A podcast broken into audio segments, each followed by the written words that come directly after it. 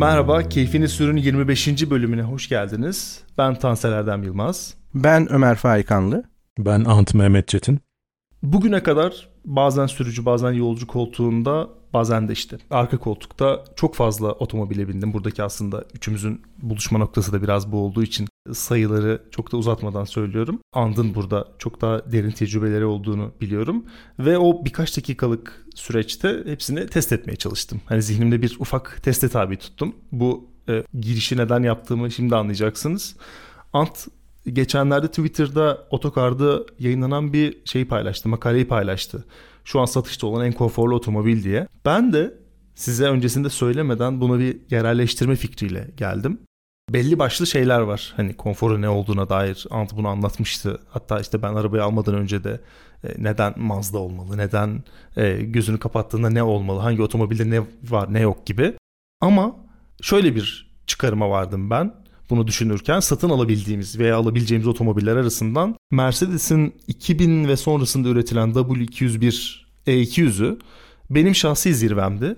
Sonraki nesilleri de çok kullandım. Öncekileri de kullandım. Hepsinde bir nasıl diyeyim bir arada kalmışlık vardı. Sonrakilerde zaten işte parça kalitesi vesaire de azaldığı için çok daha lüks sayılabilecek otomobilleri test etmiş olsam da o W201'deki hisleri hiç alamadım. Bir sizinkileri merak ettim. Yani satın alabileceğimiz şerhini düşüyorum burada tabii. Yani senin koyduğun kriterlerden yola çıkarsak aslında satın alınabilirlik içerisinde tabii ki belli bir limite kadar benim de Mercedes önce gelir. Ee, yoksa hani satın al tabii kim satın alıyor o da önemli ama kendi adıma konuşuyorum. Yoksa hani Rolls Royce'lar falan da orada muhakkak ki hani bu işin Everest'i ama e, ben Mercedes'in hemen her kasası için bunu söylerim. E, yani tercih edebileceğim en azından bir imaj olarak veya deneyimlerim içerisinde hep Mercedes ön plandadır o konuda. Eğer kriterim buysa. Ama e, aslında bugün konuşacağımız konuya da bir pas atmış olayım. Yani kısa pas atayım sonra o yerini bulur. Ya sanki böyle bir güzel Jaguar'a da binmek isterdim. En konforlu araba deyince benim bütün bu e, sürüş test yaparken bir takım kriterler vardır ya özellikle işte otoparkı e, yazıları özellikle takip eden makaleleri takip edenler hatırlarlar. Şanzıman vardı, motor vardı, konfor vardı, yol tutuş vardı. Efendime söyleyeyim e, iç mekan vardı. E, bunların içerisinde benim kişisel favorim yani konuşmaktan da en çok haz duyduğum ve en çok dikkat ettiğim konfor esasında. Ben çok özen gösteriyorum. Yani çünkü baktığınız zaman bir otomobili iyi yol tutmasını sağlamak esasında çok zor değil. Sert yaptığınız zaman, iyi lastik taktığınız zaman genellikle zaten iyi yol tutuyor. E, ve iyi yol tutmayan bir arabayı da sonradan iyi yol tutar hale getirebiliyorsunuz e, modifikasyonlarla. Fakat konforu zayıf olan bir arabayı sonradan konforlu hale he, nispeten getirebiliyorsunuz ama e, yol tutuşta olduğu kadar belirgin radikal bir değişiklik sonradan gerçekleştiremiyorsunuz. Ne kadar süspansiyonları değiştirirseniz. Zaten süspansiyonu değiştirdiğin zaman genellikle daha sert süspansiyon satılıyor aftermarket'te. Evet, modifiye parçaları arasında. Ama sizin istediğiniz daha yumuşak, daha kaliteli süspansiyonsa çok zor. Ve süspansiyonla da bitmiyor iş. Yani esasında o arabanın yalıtımı, e, o süspansiyonun çalışma karakteri hepsi e, hepsi bir bütün konforu tanımlayan ve e, o yüzden özünde kendiliğinden standart fabrika çıkışı konforlu olan bir araba benim için çok değerli, çok kıymetli. Çok da yok esasında böyle araba. Ee, bu arada parantez içinde söyleyeyim. Merak edenler olabilir. Sonradan bir arabayı nasıl daha konforlu hale getirebiliriz? Süspansiyonlarını falan değiştirmeden. Ee, bazı yaylar var ki e, marka bilmiyorum zikretmek ne kadar doğru. Aybach genelde yaylar, yumuşak yaylar olarak geçiyor ve standart bir otomobili e, Aybach yaylarını mesela değiştirdiğin zaman hem yol tutuşu iyileşiyor hem de nispeten konforu biraz daha iyileşiyor. Az da olsa. Ama en büyük fark e, lastik jantlarda. Eğer mümkünse biraz daha küçük jant, biraz daha geniş yanaklı lastik ve özellikle yumuşak hamurlu lastik takıp bir de lastik basıncını gerekenin birkaç psi daha altında eğer tutarsanız belirgin bir şekilde o arabanın konfor seviyesi yükselecektir. Bu da parantezi kapatayım. Ulaşılabilir en konforlu araba e, Mercedes'ten konu açıldı. Tabii ilk akla gelen Mercedes. E, yani şimdi kasa kodları ezberimde değil ama C'ye inmediğiniz müddetçe e, bütçenizin yettiği herhangi bir E serisi genellikle alabileceğiniz en konforlu arabalar arasında. Hele hele S'e çıkarsanız e, ne mutlu size. bir W140 bile olsa ki 140 bile olsa dediğimiz araba esasında gelmiş geçmiş en mühendislik açısından muhteşem otomobillerden bir tanesinden söz ediyoruz. Bu Süleyman Demirel kasa S serisi. E, o da olmuyorsa dediğim gibi bir E sınıfı e, son derece yani piyasada bulabileceğiniz diğer çoğu arabadan daha konforludur. Ama ben kimsenin aklına gelmeyecek şöyle bir otomobil söyleyeyim. Çok daha da e, ulaşılabilir bir otomobil söyleyeyim. Konfor benim gibi konfor obsesifleri için saplantılı arkadaşlar için Citroen C5. Ee, senede işte ne bileyim 2010 falan herhalde. Ee, bundan bir önceki kasa diye geçiyor. Hatta o C5'ten sonra bir daha C5 üretildi mi onu bile hatırlamıyorum şu anda. Ama 2009-2010 olması lazım. 2010 İşte o o C5 var ya alabileceğiniz en konforlu otomobillerden bir tanesi. Hele hele yurt dışında onun hidropneumatik süspansiyonlarıyla falan çok üst düzey e, motorlarla V6 motorlarla falan galiba e, sunulan versiyonları var. Onlar da apayrı bir boyuta gidiyor konfor ama onlara bile çıkmanıza gerek yok. Standart bütçenizin yettiği bir Citroen C5 konfor açısından sizi hakikaten çok mutlu edecektir. Genel olarak da oldukça iyi bir araba. Belki de zannedilenden çok daha iyi bir araba. Konfor odaklı otomobil tercih edenlerin göz önünde bulunması gereken başlı otomobillerden biri. O halde günümüzün konusuna yavaştan geçiyorum. Jaguar. Ee, yine burada aslında bir Jaguar sürmedim. Ee, bir Jaguar karakterinde otomobili bindim. Jaguar'la aynı altyapıyı kullanan bir otomobili binmiştim ama e, hani sürecek kadar deneyimim olmadı. E, Jaguar bugün işte bizim bugün bildiğimiz Land Rover'la birlikte kuruluyor. Bundan işte 80-90 yıl önce. Ve sonrasında sürekli el değiştiriyor. Yani Jaguar'ın tarihini anlatmayacağım da işte İngiliz e, tarafına geçiyor, Ford'a geçiyor. En son e, Tata'ya geçiyor. İşte bu Volvo'nun da yaşadığı e, durumdan dolayı. Şöyle bir ben soruyla topu atmak istiyorum ortaya. Jaguar'ın bir insan neden satın almak istesin? Bazı otomobillerin böyle bir sorusu var. Mesela BMW için de böyle bir soru var. Yani neden almak ister bir insan? Yani alternatifleri varken e, bir sürü e, namı kötüyken vesaire vesaire.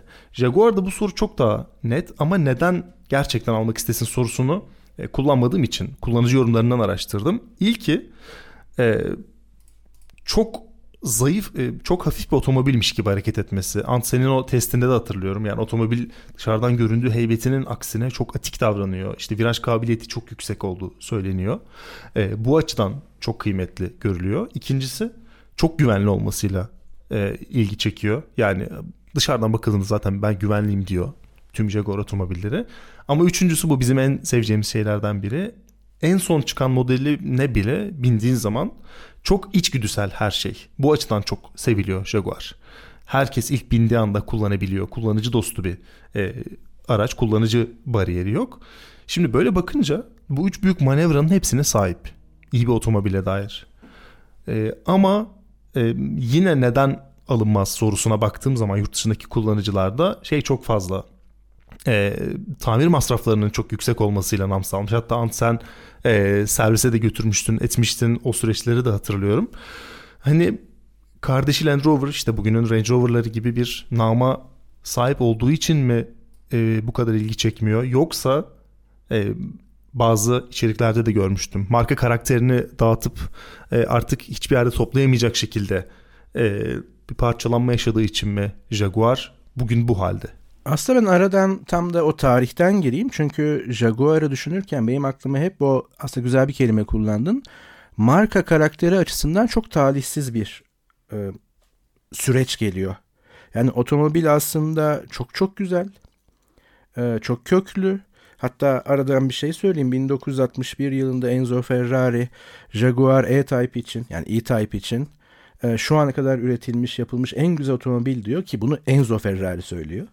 Yani tasarım noktasında çok güzel işler yapan bir marka veya da çok güzel üretimler yapan bir marka ama marka kendisine döndüğünde veya marka stratejisi yaratırken sürekli sanki yanlış karar alıyor. Yani şöyle kısaca geçeyim ben. İşte 1922'lere kadar geçmişi gidiyor. Ama 30'lu yıllarda ben bunu bilmiyordum. Jaguar'a şöyle bir bakayım derken öğrendim. Ee, isim değiştiriyor ve SS Motors ismini alıyor. Ee, ki 30'lu yıllar SS ismini hele ki İngiltere'de Avrupa'da almak için çok yanlış yıllar. Tam da Nazi Almanya'sında SS'ler e, kasıp kavururken ortalığı ve 2. Dünya Savaşı'nın ayak sesleri duyulurken işte tam da bu yüzden aslında SS Jaguar Sedan bu SS Motors'un e, modellerinden biri ve buradaki Jaguar'ı bir marka ismi olarak başa çekiyorlar ve bildiğimiz Jaguar ortaya çıkıyor ve özellikle 1945 sonrası üretimiyle dünyada nam salıyor. İşte efsaneleri var ama benim için efsanesi işte o E-Type yani E-Type. Enzo Ferrari'nin o zamana kadar yapılmış en iyi otomobil, en güzel otomobil dediği. Sonra aklıma ya orijinal Top Gear'da e, Jeremy Clarkson'ın 64 ve 65 model bir E-Type'ı kullanırken böyle kahkahalarına engel olamadığı bir sahne geliyor. Yani e, hayranlığını defalarca ifade ettiği ve böyle hakikaten kahkahalar attığı bir sahne. Ki benim de Jaguar arasında tabii ki hani deneyimim olmadı ama tasarım favorilerimin başında gelir. Sonra onun Special Edition'ları yani daha modern versiyonları çıktı. İşte Eagle, Speedster falan gibi işte onlar çok güzel Jaguar'lar tüm her şeyin içerisinde. Ama e, Erdem senin dediğin gibi yani buranın anahtar kelimeleri işte güvenli, sportif ve tasarım konusunda her zaman güzel yani hakikaten bu kelimeyi kullanıyor. Beautiful yani güzel tasarımlar üretmek. Ama Ha bir de buna tabii ki sürücü odaklılığı ekliyorlar. Ama çok ciddi bir namı var. Hani Ant bunu bizimle daha deneyimsel paylaşacak. Çünkü bakım masrafları ve problemli bir otomobil olması. Ben bunu mesela şeyde e, Range Rover'da bir iki videoda duymuştum. Sonra bir iki böyle tanıdıktan da duydum. E, işte kronik sorunları. Hatta İngilizlerin Rover için ki kardeş firmalar e, şöyle bir sözü varmış. Mutlaka iki Rover'ınız olmalı biri arızalı ve bakımdayken diğerini kullanabilmek için şeklinde. Duyduğum şeydeki videolarda tasdik edilen buydu veya birbirini tasdik eden. Yani mesela öyle bir kronik sorun var ki çok küçük bir dişli problem çıkarıyor ve bunun değişmesi çok kolay. Ama bunun değişebilmesi için ön konsolun tamamını sökülmesi gerekiyor. Yani bunun gibi problemler çıkarıyor rover ayağı ve bunun da e, muadilinin, simetriğinin yani e, Jaguar'da çok çok sık rastlandığı ve bakımlarında çok masraflı olduğu çok sık söyleniyor. Ama hani bu her otomobil firmasında e, olabilecek şeyler hani gülü seven e, dikenine katlanır misali diyebiliriz.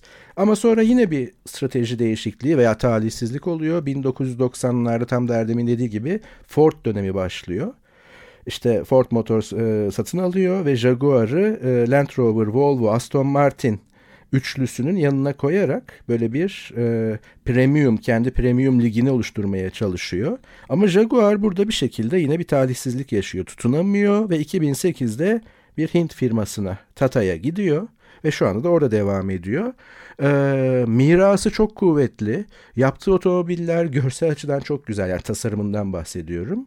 Ama tüm bunlarla sanki Jaguar e, yani böyle efsane modelleri olmakla beraber yani uzaktan ya olsa güzel olur, alsam güzel olur diyeceğin ama hep uzak durduğun bir marka e, imajı veriyor ki bu işte Jaguar'ın talihsizliği. Yani talihsizlik otomobillerde değil, markanın kendisinde. Yani Jaguar e, bu kadar marka halen ayaktayken ee, özellikle BMW direkt aklıma geliyor. Benzer bir segment çünkü işte premium e, premium markalardan bir tanesi değil mi?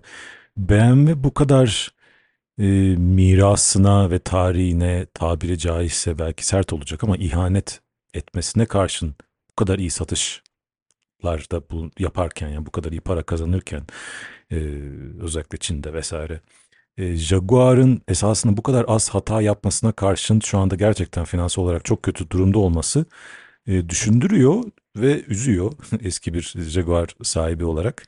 E, tabii sahipliği bir kenara bırakın yani her otomobil tutkununun sempati duyduğu bir marka Jaguar. E, peki burada sorun nedir? Yani bu adamlar neden e, bu hale geldiler? Bunlar e, neden işte birileri tarafından aynı Volvo'yu Çinlilerin satın aldığı gibi ki muhtemelen Jaguar'ın kaderi de o olacak. E, küllerinden neden bir türlü doğamıyor bu marka? Bunu konuşmak lazım. Şimdi İngilizler Jaguar deyince üç tane e, kelime zikrederler. Hatta Jaguar'ın kendisi galiba bunları reklamlarında falan kullanıyordu. Grace, pace ve space. Yani zarafet, sürat ve genişlik. Alan. E, bunlar tanımlar genelde Jaguar'ı. Yani nedir Jaguar dediğimiz şey? Yani DNA'sında bu arabanın ne var? Özellikle e, lüks ve performansın esasında birleşimidir Jaguar. Yani e, lüks ve tabii lüks performans otomobil, lüks spor otomobiller esasında üreten bir marka Jaguar esasında. Özellikle Jaguar deyince hele hele XJ gözünüzün önüne gelsin. Ee, artık tabii Jaguar deyince gözün önüne gelmesi gereken otomobiller daha ziyade 90'lar 90'ların evvelinde hani 2000'lerden sonrası için konuşmuyorum. Bir F-Type'ı parantez hani bırakalım kenara koyalım. Onu birazdan konuşuruz zaten. Ama e, geleneksel bir XJ'yi falan göz önüne getirdiğin zaman böyle baştan başa e, hani görebileceğiniz en kaliteli ahşap, en kaliteli deriyle tamamen yani sanki bir saray gibi döşenmiş. Bakın e, söyle adını. Sarayın ismini unuttum şimdi. Neyse dinleyicilerimiz aşağı yorumlara yazar. E, saray gibi döşenmiş e, müthiş ihtişamlı iç mekanlar öncelikle akla geliyor. Ardından sürüş dinamikleri geliyor. Sürüş dinamikleri dediğin zaman da burada İngiliz otomobillerinin e, geleneksel özellikle hani Lotus'lar, işte Aston Martin'ler, Jaguar'lar bunların hepsinin İngiliz otomobili sürüş karakteri ve yol tutuş karakteri vardır. Ve başka hiçbir milletin yapamadığı bir şey yapar bu adamlar. O da şudur. Size Virajlarda çok keyif verir bu arabalar. Çok güzel yol tutarlar ama aynı zamanda da sönümlemesi o İngilizlerin yollarından dolayı İngilizlerinki yolları baya kötüdür. Hani Türklerle e, Türkiye'nin yollarıyla yarışabilecek düzeyde baya kötüdür. E, B-road dediğimiz özellikle arka yollar. Ve bu yollarda baş edebilmesi gerekiyor bu arabaların. O yüzden bu adamlar hem yol tutuş ve sürüş dinamikleri bakımından çok eğlenceli, çok becerikli otomobiller yaparlar hem de konforlu arabalar yaparlar. Baktığın zaman Aston Martin'de de bu vardır, Lotus'ta da bu vardır, Jaguar'da da bu vardır. Ve aklıma gelmeyen şimdi diğer bütün İngiliz otomobillerinde de bu vardır. Bu çok özel. Bundan dolayı zaten ben İngiliz otomobillerine hep çok büyük e, sempati duyarım ve özel bir köşede tutarım. Şimdi okey tamam her şey çok güzel hala güzel gidiyoruz ki esasında bunlar dan çok büyük ödün vermiş değil bu marka. Yani tamam Ford tarafından satın aldığında özellikle bir X-Type falan dediğimiz araba hakikaten kötü. Yani bayağı kötüydü. Mondeo temelli bir arabaydı X-Type. Ve bunların bu sözün ettiğimiz bütün e, kalitelerden, vasıflardan neredeyse yoksun bir otomobildi. Ama yani gene de geneline baktığın zaman bunlar esasında halen bugüne kadar özellikle sürüş dinamikleri ve konfor o müthiş sihirli birleşimi hala sunabilen bir arabalar. Peki ne oldu? Yani e, neden e, şu anda iflas etmek üzereler basitçe. Şimdi birincisi şu, sorunlar tabii. Ha, tek sorunlu marka Jaguar mı? Değil. Land Rover'ların hepsi sorunlu. Yani bugün e, peynir ekmek gibi satan Range Rover'lar zaten aynı familyaya ait. Land Rover familyasına ait. Jaguar'lar da sorunlu. Land Rover'lar da sorunlu. E peki neden Land Rover'lar, Range Rover'lar, Discovery'ler, Zart'lar, Zurt'lar, Evoque'lar bu kadar satarken Jaguar'lar satmıyor? Şimdi iki tane burada benim gördüğüm, daha doğrusu üç tane temel problem var. Tamam mı? Jaguar'ın bu noktaya gelmesindeki. Birincisi şu. Range Rover. Şimdi çok büyük talihsizlik. O da şu. Modern bir premium markanın ayakta durması, ayakta durmanın da ötesinde para kazanması ve gittikçe daha da fazla büyüyebilmesi için yapması gereken başlıca şey neydi? SUV'du. SUV, işte medium SUV, small SUV, küçük SUV, büyük SUV, ortanca SUV bunları çıkartması gerekiyordu ve bunlardan para kazanması gerekiyordu. Peki yapmadılar mı? Yaptılar. Yani bunların F-Pace'i var. Kimsenin muhtemelen almadığı bir E-Pace var. Bu arada kusura bakmayın eğer arka planda bir şantiye inşaat gürültüsü geliyorsa e, çok özür diliyorum. E, Kolombiya'nın maalesef sokakları e, biraz gürültülü. Bütün bu SUV'lara rağmen neden olmadı? E çünkü bütün bu ürettiği SUV'ların çok daha çekicisini aynı familyadaki Range Rover üretiyor. Yani sen neden Evoque yerine gidip de bir E-Pace alasın? Sen neden işte Range Rover Sport yerine veya Velar mıdır nedir neyse ismi onun yerine gidip FPS alasın? Hani bir sebep yok. Ha tamam biraz daha sürüş dinamikleri açısından daha yetenekli Jaguar'lar ama albeni çekicilik açısından Range Rover'lar kat kat kat üstün. Ve bu çok büyük bir talihsizlik. Çünkü aynı familyada sen zaten e, neredeyse SUV'ların kitabını yazmış olan bir markayla aynı aileye mensupsun. Ona direkt rakip üretiyorsun ve e, farklılaşamamışsın, farklılaştıramamışsın. Yani e, sadece daha vasatını üretiyorsun esasında sen. Daha az çekicisini üretiyorsun. Dolayısıyla satamıyorsun haliyle. Bu çok büyük bir talihsizlik. Hani Range Rover başka bir familyaya ait olsaydı gene bir nebze. Derdin ki hani iki farklı otomotiv grubu arasında bir rekabet söz konusu. O yüzden olmadı. Bir de aynı familyada bunlar yani. Aynı aileye ait.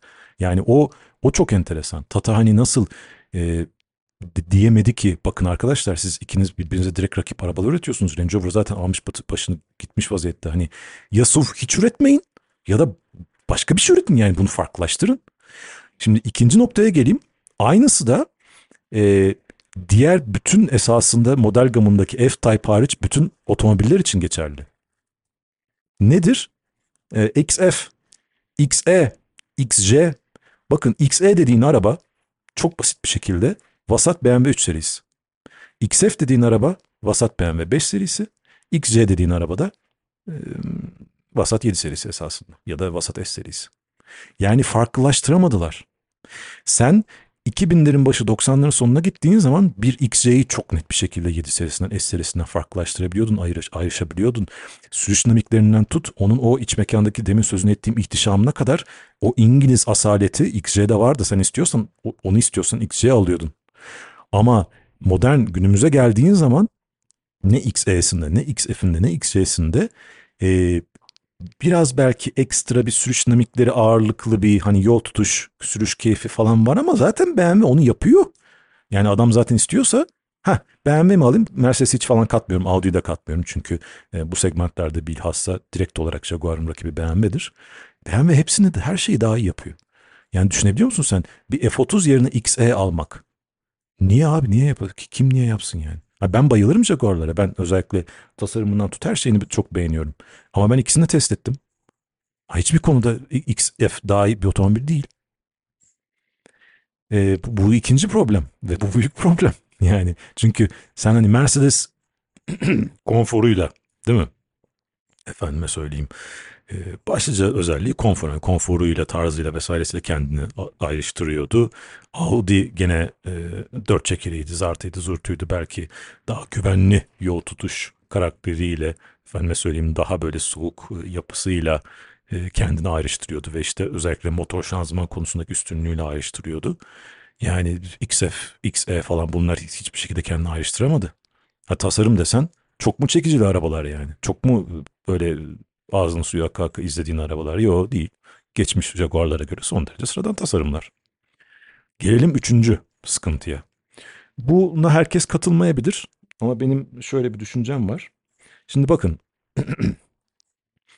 bu markalar bir supercar, süper sport otomobil ürettiği zaman belki 10 tane, belki 100 tane, belki 200 tane satıyorlar. Ve belki çok da para kazanmıyorlar. Fakat geçen bölümlerde de konuştuk. Bu markalar böyle süper sport otomobiller ürettikleri zaman bunların marka imajı üzerinde çok büyük etkisi var.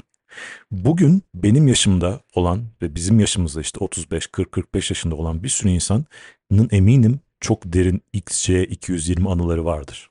Eminim hepimizin duvarından bir posteri geçmiştir o araba. XC220. Ee, şimdi Jaguar buydu 90'larda. XC220 idi Jaguar. imaj olarak. Hani arzu nesnesi. Anlatabiliyor muyum?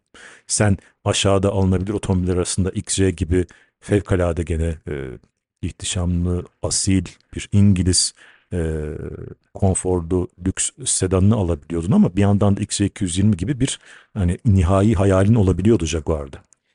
E, bunun devamını hiç getiremediler. Bakın BMW belki supercar hiçbir zaman üretmedi ama en azından bir i8 çıkardı. Mercedes'e geldiğin zaman zaten e, biliyorsunuz en son en güncel örneği AM, AMG One mesela değil mi? Veya Black Series'ler falan. Hep bir arzu nesnesi üretti bunlar. Jaguar hiç üretemedi. Üretmenin kıyısından döndü. Bu Bond filmlerinde hatırlarsınız CX-75 diye bir şeyleri vardı. Çok güzel bir konseptleri vardı. Ee, birkaç tane ürettiler işte konsept olarak. Onlar da Bond filminde kötü adamların altında pert ettiler hepsini. Ee, ama hiçbir seri üretimi hiçbir zaman geçiremediler. Yani keşke bir 10 tane 15 tane üretseydi. O bir testlerde, o bir YouTuber'larda, o bir otomobil dergilerinde gezinseydi.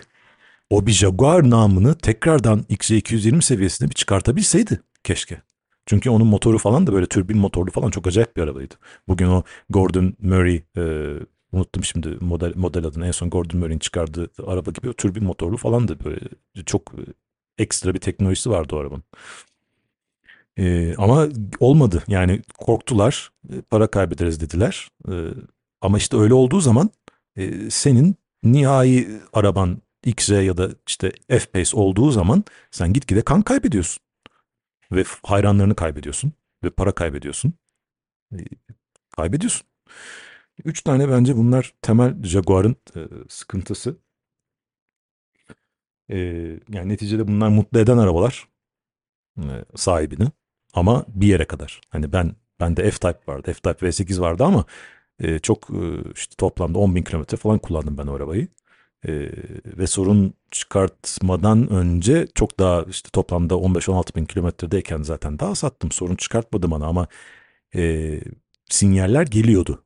Ve zaten hani benim tecrübelerimi bir kenara bırakın. E, Jaguar'ın istatistikleri ortada. Yani e, çıkartacak bu arabalar sorun çıkartacak. Ha ama Alfa Romeo da sorun çıkartıyor. Hani bu bir deal breaker dediğimiz yok kardeşim e, şey değil. Hani sorun çıkartıyor. O zaman ben bu almayacağım diye bir şey yok. Alfa Romeo hala satıyor. Niye? Adam 8C çıkartıyor. 8C kompetisyona çıkartıyor. Adam 4C çıkartıyor. Değil mi? Adam işte Mito QV çıkartıyor. E, Jaguar ne yapıyor? Sadece rakiplerinin e, biraz daha farklısını, daha vasatını sana üretiyor. Ve sana dua ediyor ki inşallah alırsın arabamı da ben de ayakta kalırım diye. Olmadı. Olmaz. Peki burada şu olma ihtimali var mı? E, geçenlerde çok alakasız bir yerde duymuştum bunu. Bir sosyolojiyle ilgili bir konuşmada. Ee, bizim işte Ömer'le de ortak tanıdığımız bir hoca şey demişti. Şimdi sen Renault 12'yi Fransa Paris yollarında sürülsün diye alınan e, Renault 12'yi getirip Türkiye'de dağlara sürersin. O çalışır hani ama o onun oraya için üretildiği anlamına gelmez. Hani orada sadece o model denk gelmiştir. Aslında onun gitmesi gereken yer müthiş asfaltlardır hani. E, Türkiye'ye bunun uyum sağlamış olması o otomobilin işte bu Türkiye'deki övüldüğü e, şeyi e, özellikle amaçladığı anlamına gelmez gibi. Bunu sonra teoriye bağlamıştı. Buradan şuna geleceğim. Bu, bu tip otomobillerde Rover'da da ben bunu hissediyorum. Rover'ın içine bindiğim anda müthiş ama müthiş kırılgan bir şey içindeyim. Bunu daha farklı otomobillerde çok hissetmiyorum. Bu kırılganlık hissi e, bazı otomobillerin bazı modellerinde de var. Mesela çok eski Ford Mondeo'larda falan da var bu ya da Honda Accord'larda falan. O yıllarda ya da bazı modellerde çok güzel ama çok kırılgan bir şeyin içindeyim hissi e, belki Jaguar'da da e, oluyordu ve sen hatta işte sunroofundan bahsediyordun. Minicik bir tuşu bozuluyordu. Havalandırmanın menfezinin bir şeyi bozuluyordu. Yani e, ve bunların çözümsüz olduğunu falan anlatmıştı. Yani çözümünün çok zor olduğunu.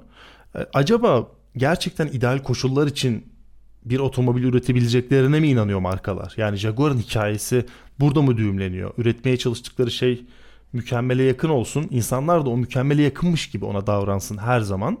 Ve aslında hiç, hiç sorun yaratmayan bir otomobil mi olsun? Bunun bir diğer örneği şuydu çünkü.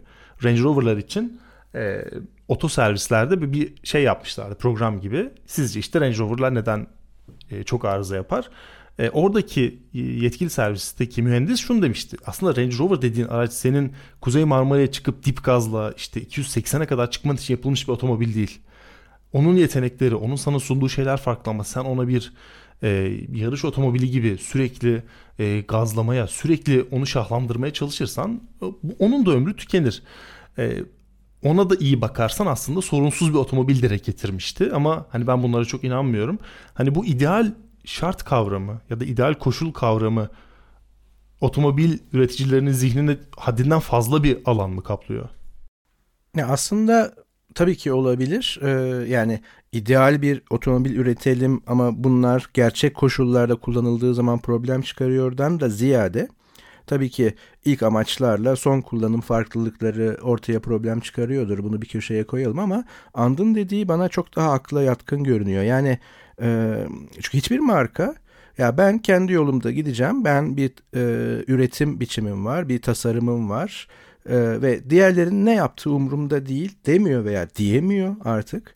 Ve işte bu SUV meselesi aslında e, dönüp dolaşıp her markanın ayağına dolanıyor. Çünkü bir yerden para kazanması lazım devamlılık için. Yani şu an Jaguar'ın en büyük problemi hani biz burada e, şunu konuşabilirdik. Yani BMW'nin de bazı motorlarında çok ciddi problemler çıkar. Yani problemsiz otomobil o Japon efsanesi çok enderdir. Adı üstünde Japon efsanesi yani Japon otomobillerinin bir kısmında o problemsizliği yine göreli olarak e, deneyimliyoruz. Yani problem elbet çıkar. İşte bu yüzden bakımlar var. İşte bu yüzden e, bazı değişimler var, revizyonlar var vesaire.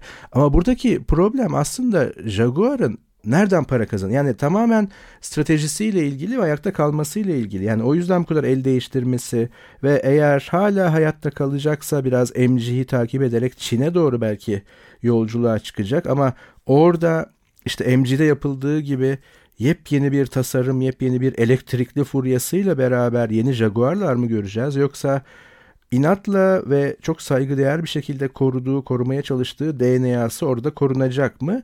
O bir spekülasyon geleceğe kalsın.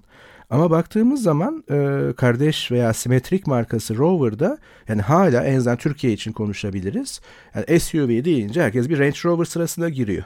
Ve neredeyse diğer tüm SUV'ler Rover, Range Rover gibi, Rover gibi falan deniyor. Halbuki buradaki temel mesele oradaki Land Rover'dır. Yani gerçek bir SUV almak istiyorsanız Rover'dan Land Rover'a bakmanız lazım arazi kabiliyetleri bakımından. Range Rover adı üstünde yani şehir için tasarlanmış bir otomobil. Ama işte burada da başka bir şey devreye giriyor. Konuyu oraya bağlayacağım. Şimdi mesela F-Pace'in fiyatı 5 milyon Türkiye'de şu anda internet üzerinden baktım. 5 milyon 379 binle donanımına göre 5 milyon 723 bin arasında gidip geliyor. Yani değişiyor iki model donanımda. Ama buna karşılık e, belki doğrudan karşılığı değil ama Range Rover Evoque'a baktığımızda 3 milyon 400 binden başlıyor 4 milyon 559'a kadar plug-in hibriti gidiyor. Şimdi daha dakika bir gol bir yani Türkiye'de benim bildiğim kullanıcı yani bu ikisine bakan kullanıcı özel bir otomobil merakı yoksa veya Jaguar e, hayranlığı ve isteği yoksa yani Evoque olsun Range Rover olsun diyecek o şey içerisinde. Şimdi F-Pace yani o kadar da şey bir araba değil. Şimdi baktığım SUV klasmanında. Oysa Jaguar'ın e, çok farklı bir şey ve başladığım yere tekrar döneceğim. E, ikinci elde tabii ki şeyi bilmiyorum. Sonuçta bir galeri satıyor. E, ama açıklamaya göre e, baştan sona komple restorasyon yani elden geçmiş bir 1971 E-Type Cabrio satılıyor. 6 milyon 800 bin Şimdi bunu herhangi bir kullanıcı alıp yollarda kullanmaz. O bir koleksiyon veya böyle hafta sonu özel e, ilginiz olan bir otomobil olacak. Ama mesela bu otomobile yine baktığında 71 Jaguar E-Type Cabrio'ya baktığınızda bir otomobil meraklısı olarak ben bunu alırım diyorsunuz. Ama F-Pace'e baktığınızda ya Evoque alırım diyorsunuz. Şimdi bu ikinci eldeki klasikleriyle marka ayakta durmuyor duramaz. Dolayısıyla mevcuttaki rekabetinde zaten çok ciddi problemler yaşıyor ve orada o SUV trenini yakalamaya çalıştıkça ki onun biliyorsunuz elektrikli modeli de var yani onu ne yazık ki kendini uzak tutamazdı. E, o şeyi yapamıyor işte Jaguar o, o ligin şu anda e, oyuncusu veya da takımı değil. Ve yapılan pek çok hata yani o bizi tabii aşar. Yani ticari hatalar çünkü büyük bir kısmı. Bilemeyiz neden nasıl oldu. Ama yani gidişat e, çok çok iyi değil ve bence Jaguar efsanelerden biri. Yani çok pek çok İngiliz yani mutlaka takipçilerimiz, dinleyicilerimiz, meraklılar biliyordur. Pek çok İngiliz otomobil markası tarihi içerisinde yok olmuştur. İşte Austin geliyor aklıma ve benzerleri geliyor. Ama Jaguar çok büyük, batamayacak kadar büyük bir marka. Yani ekonomik anlamda söylemiyorum. Otomobil dünyasına kattıkları anlamında söylüyorum. Ama batmaya doğru gidiyor. Yani belki firma olarak batmayacak. Dediğim gibi bir Çin yolculuğu olacak veya bir dönüşüm yaşayacak. Ama artık Jaguar olarak kalacak mı? Yani bir otomobil tarihinden bir yıldız gibi kayıp gidecek mi? İşte aslında sıkıntı burada. Erdem demin bu havalandırma menfezlerinden bahsetti F-Type'ın. Ee, Şimdi bende araba pek sorun çıkartmadı ama e, ben aldığım zaman tabii o arabanın önceki servis e, kayıtlarını falan edindim elbette. Benden önce iki sahibi vardı o arabanın. Çok e, az düşük kilometrede olmasına rağmen. Şimdi ilk sahibi ilk bir sene boyunca bu arabayı beş defa servise götürmüş. Bir senede ilk senede beş defa ve bu arabanın havalandırma menfezlerini beş defa tamir etmişler. En sonunda tam her seferinde tekrar bozulmuş en sonunda değiştirmişler o üniteyi komple. O var ya elektrikli olarak e, havaya kalkan havalandırma menfezi. Ya bir sene içerisinde sen 5 defa servise gidiyorsun. Daha yeni araba almışsın. Araba 5000-3000 kilometrede. En sonunda komple değiştiriyorsun. Bendeyken bile bazen hani tak tak tak diye açılıyordu. Hani çok yüzde yüz pürüzsüz bir şekilde açılmıyordu. Bir iki sene sonra eminim bir daha bozulacak. Yani şimdi burada şunu kabul etmek lazım. Sorunsuz İngiliz arabası diye bir şey yoktur arkadaşlar. Bunu bir kere e, not edelim. E, maalesef yani Lotus'u da sorunlu. Efendime söyleyeyim Aston Martin de sorunlu. Bütün İngilizler sorunlu arabalar. Niye bilmiyorum. Yapamıyorlar. Yani. Adamlar sonuçta bir Japonlu gibi değiller yani. E, dolayısıyla bu şekilde kabul etmek lazım. Nasıl ki Alfa Romeo'yu aynı şekilde kabul ediyoruz. E, Jaguar'lar da sorunlu. E, burada F-Type'dan önce F-Type'a gene bir parantez açarız ama şimdi mesela F-Pace dediğiniz araba çoğu insan e, doğru katılıyorum. Zaten az önce de kendim söyledim. Yani Range Rover yerine neden F-Pace alasın veya E-Pace alasın. Şimdi esasında belli bir sebep var. Net bir sebep var. O da şu. Bütün Jaguar SUV'lerin sürüş keyfi açık ara Range Rover'lardan çok daha iyi. Bakın kıyas kabul etmez. Hatta hatta bugün muhtemelen bir F-Pace SVR dediğimiz araba kendi segmentindeki açık ara, açık ara demeyeyim ama sürüş keyfi en yüksek, sizi en mutlu edecek sürüş dinamikler açısından SUV'dir. Çok net. Hele hele izlediğim testlerimde izlediğim kadarıyla bu iç mekandaki dokunmatik zımbırtılar, sıkıntıları falan da son en son makyajla gidermişler.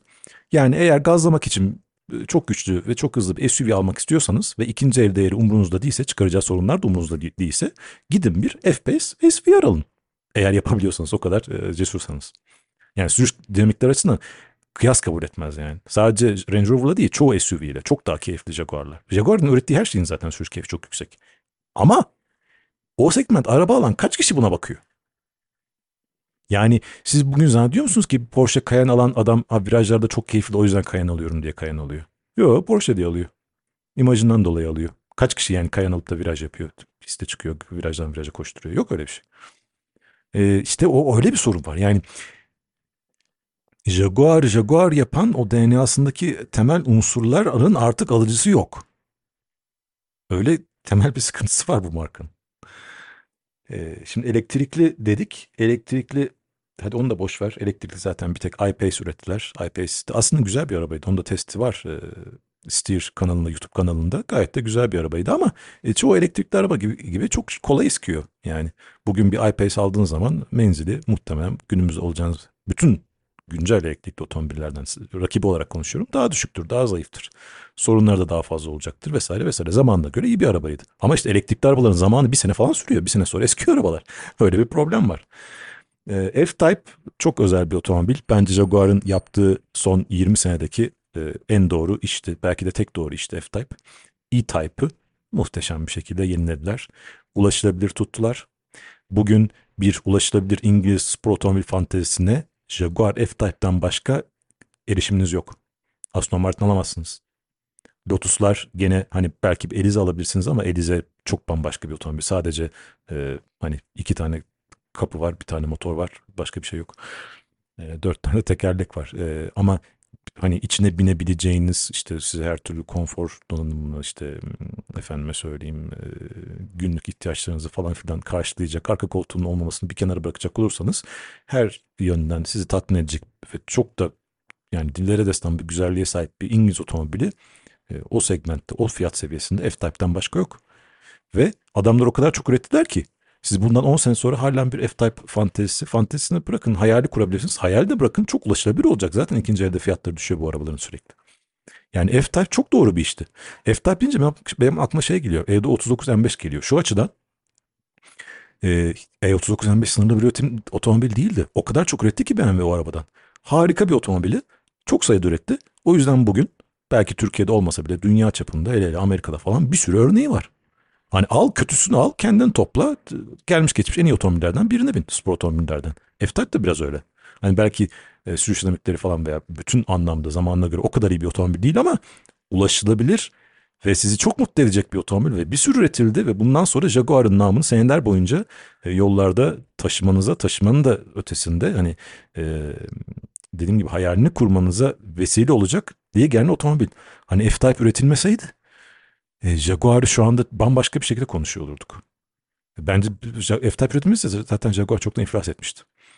E, E-Type zaten konuştuk. Dillere destan bir güzellikti. E, çok güzel dediğim gibi hani olabilecek en ideal biçimde e, renove etmek mi denir? Hani yeniden canlandırmak mı denir? E, Jaguar bu işi çok iyi yaptı. E, bunu yapmaya devam etmesi lazım. Ama hep o işte orada takılıyoruz. Yani Jaguar DNA'sını o işte ahşaplarla ve derilerle kaplı iç mekan ve sürüş dinamikleri, yüksek sürüş dinamiklerini ve o çok hani Jaguar o kedimsi mi derler ne derler artık o tasarım dilini elektrikli yeni otomobil otomotiv nesline nasıl taşıyacaklar? Taşıyacaklarsa bu ne kadar çekici olacak müşteri gözünde? Albenisi ne kadar yüksek olacak? O büyük soru işareti. Bakalım inşallah ayakta durmayı becerirler. Ha bu arada bir ekleme yapayım. Ee, bence yine bir talihsizlik ama tabii regülasyonlarla ilgili ama nihayette bir marka tercihi olmuş. O ünlü belirli bir yıla kadar gelen o kaputtaki o Jaguar e, amblemi yayalara güvenlik zafiyeti yarattığı için değiştirilip kaputa gömülü bir ambleme dönüştürülmüş. Yani hep Mercedes'te şey vardır ya işte kaputta yıldızı göreceksin hikayesi. Aslında e, mesela Rolls Royce niye yaratmıyor da hani Jaguar'ınki yaratıyor gibi bir soru sorulabilir biraz espriyle. Çünkü belki en ikonik yani kaput üzerindeki en ikonik amblemlerden biri. O da böyle bir regülasyona takılıp değiştirilmesi karar verilmiş zamanında. Bir de hemen çok güzel bir nottu bu. Ee, bu nota ben de son bir not ekleyip kapatalım. Ee, yaptıkları bence en büyük hatalardan bir tanesi. Belki kimse bunu umursamayacak ama bence çok büyük bir hataydı. Jaguar logosu. O Jaguar yazı tipi. Jaguar'ın bir J'si vardır. Tarihi değeri olan ve ikonik bir J'si vardır. O J'yi yok ettiler son derece sıradan bir C ve son derece sıradan bir Jaguar yazısı haline çevirdiler. Modernizasyon ismi altında ki bunu başka yapan bir sürü otomotiv markası da var. Hepsi çok büyük hata yaptı. BMW de bunlardan bir tanesi. O Jaguar'ın C'sini değiştirmeyeceklerdi. Ee, işte o, o mirası sen böyle böyle ufak ufak ay işte yeni nesil ayak uyduracağım, ay kendimi yenileyeceğim falan diye diye eritirsin yavaş yavaş. Sonra bir anda bir bakmışsın ortada Jaguar Magar kalmamış. Umarız e, Jaguar ya özüne döner ya da ona benzer o ruhta başka markalar görürüz. Ama bir Jaguar sahibi zaten muhtemelen olamayacaktık. E, ama bu gidişle yani bu e, bu tarzda ilerlediklerinde muhtemelen Jaguar sahibi olma ihtimalimiz de ortadan e, tamamen kalkmış olacak. E, bu bölümde senin Jaguar testin biraz ilham olmuştu. E, Amerika'da yaptın. O yüzden sen e, anlatırken ben böyle e, uzun uzun uzun dinlemek istedim ve sonrasında da zaten e, teorik bir katkı dışında çok büyük bir e, katkım da olmadığı için dinlemeye devam ettim. E, önümüzdeki hafta yine benzer konularla otomobil kültürünü konuşmaya devam edeceğiz. Bir sonraki bölümde görüşmek üzere. Görüşmek üzere. Hoşçakalın.